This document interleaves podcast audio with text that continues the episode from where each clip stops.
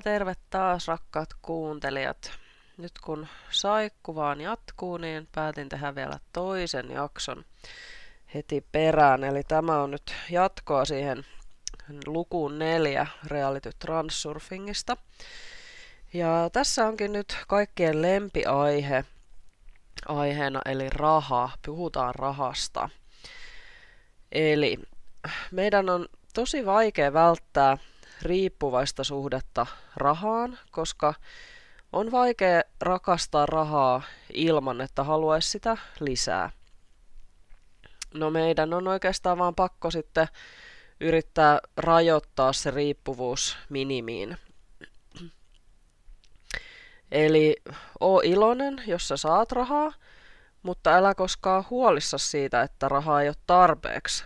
Tai älä ole huolissa sen tuhlaamisesta, koska muuten sitä sitten on vähemmän ja vähemmän.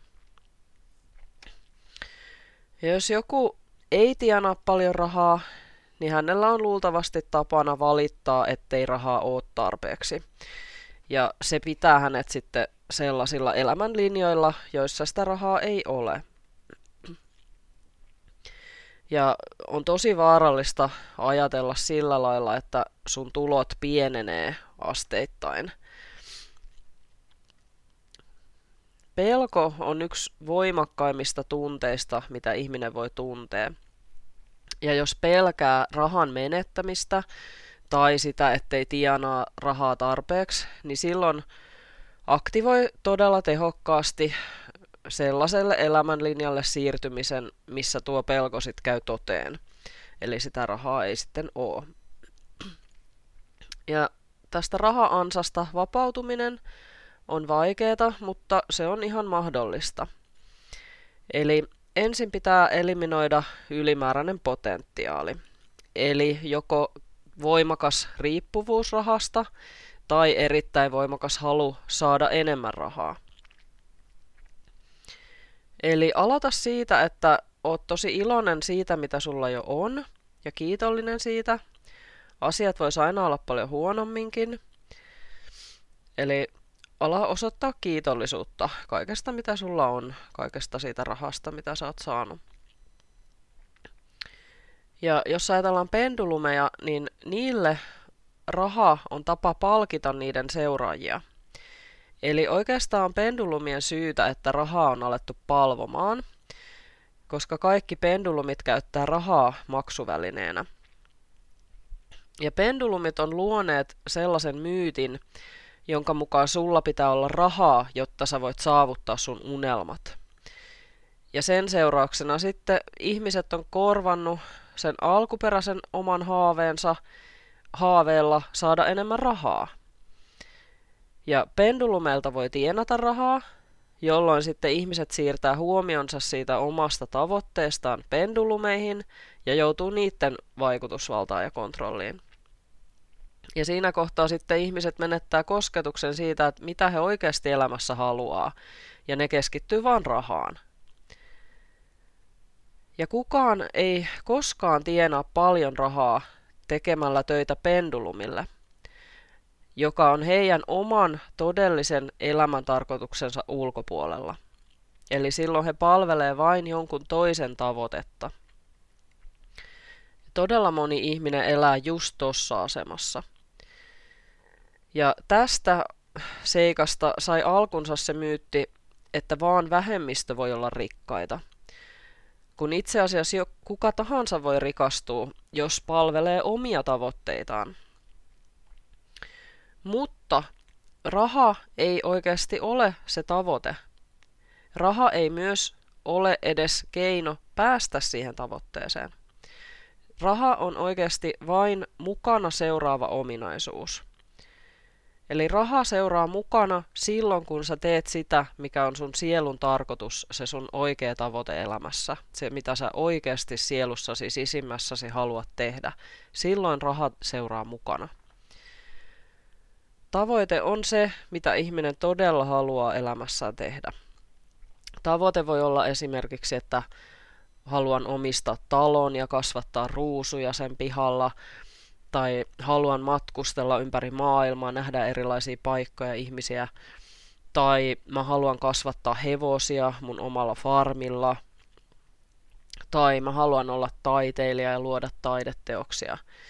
Tällaiset asiat on oikeita tavoitteita. Mutta jos sä olet asettanut sille sun tavoitteen saavuttamiselle ehdon, että sun on ensin rikastuttava, ennen kuin sä voit saavuttaa sen sun tavoitteen, niin päästä nopeasti tosta uskomuksesta irti. Jos sulla on esimerkiksi tavoite, että sä haluat matkustella ympäri maailmaa, niin älä keskity siihen, että mistä sä saat rahaa siihen matkustamiseen, vaan keskity vaan sen tavoitteen ajattelemiseen, eli siihen matkustelun ajattelemiseen. Ja se raha seuraa perässä, kun sä suuntaat sun ajatukset ja toiminnat tuohon tavoitteeseen. Oikeasti voi saavuttaa mitä tahansa. Ei ole mitään rajoja rikkaudelle. Mutta sä saavutat sen vaan, jos se on aidosti sun oma tavoite. Sä et saavuta sitä, jos se on jonkun toisen asettama tavoite, kuten esimerkiksi pendulumin tavoite. Kaikkein tärkeintä on minimoida ylimääräinen potentiaali rahan suhteen ja olla huolehtimatta siitä. Eli ajattele vaan sitä tavoitetta, jonka sä haluat saavuttaa.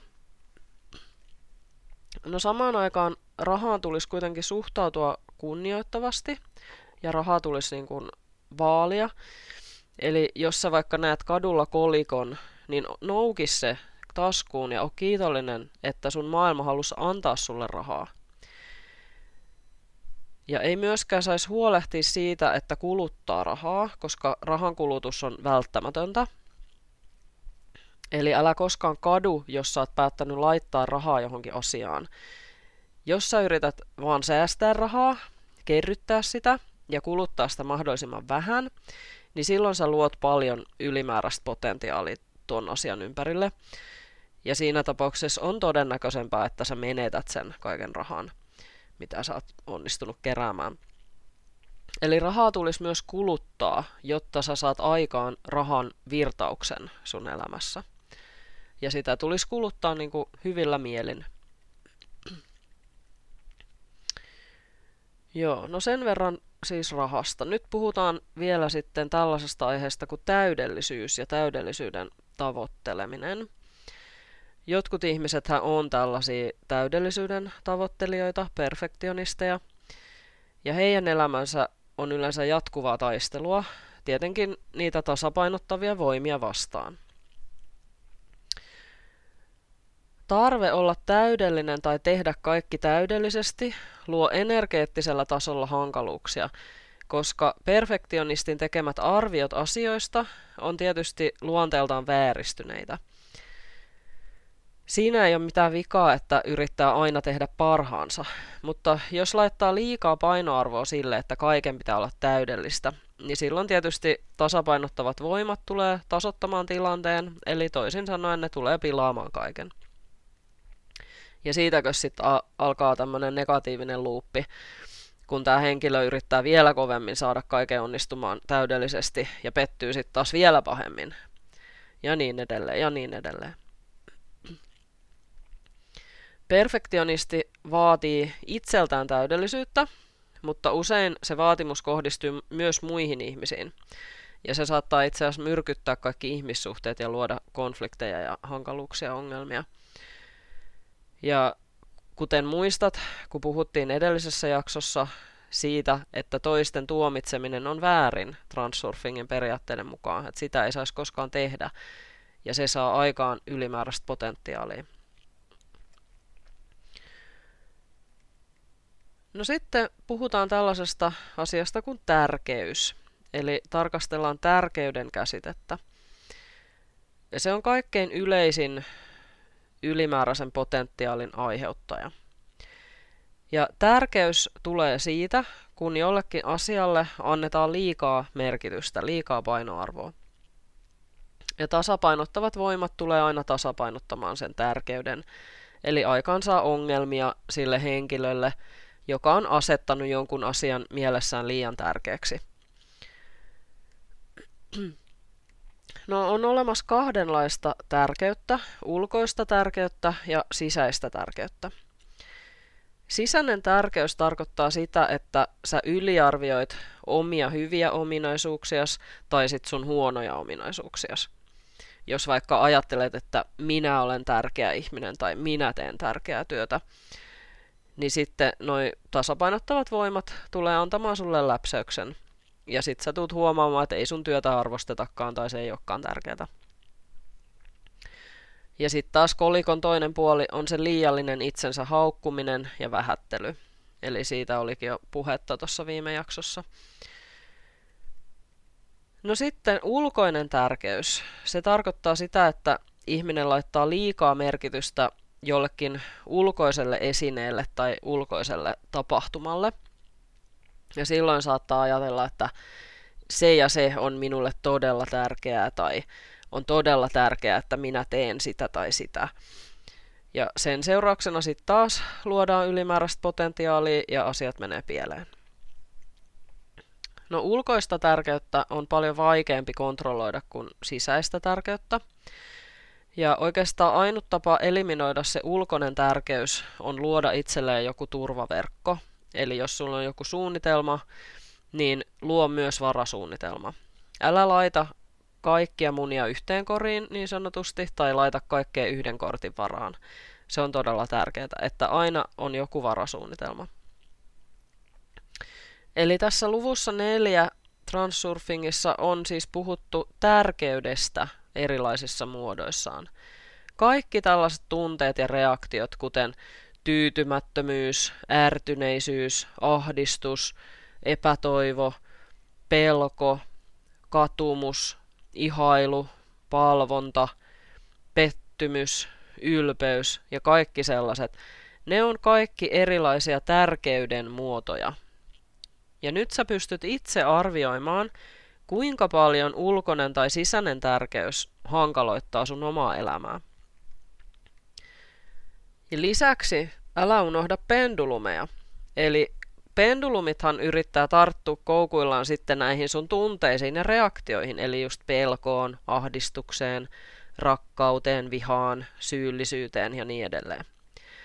Eli jos sä pystyt vähentämään asioiden tärkeyttä, sä saatat itsesi tasapainotilaan ja sä olet tyhjä siitä tärkeydestä, jolloin pendulumeille ei ole mitään, mihin ne sais koukkunsa upotettua, ja silloin ne jättää sut rauhaan. Sä et ole niiden vallassa silloin. No joku saattaa ajatella, että no tämä tarkoittaa nyt sit sitä, että mun pitää varoa ja kontrolloida ja tukahduttaa kaikki mun omat tunteet ja mä en saa tuntea mitään ja mä en saa ikinä reagoida mihinkään millään tavalla ja onpa hankalaa ja vaikeaa, en mä tohon pysty. No se ei ole mitenkään tarkoituksenmukaista yrittää kontrolloida tai tukahduttaa niitä omia tunteita, eli tunteita meillä nyt aina on.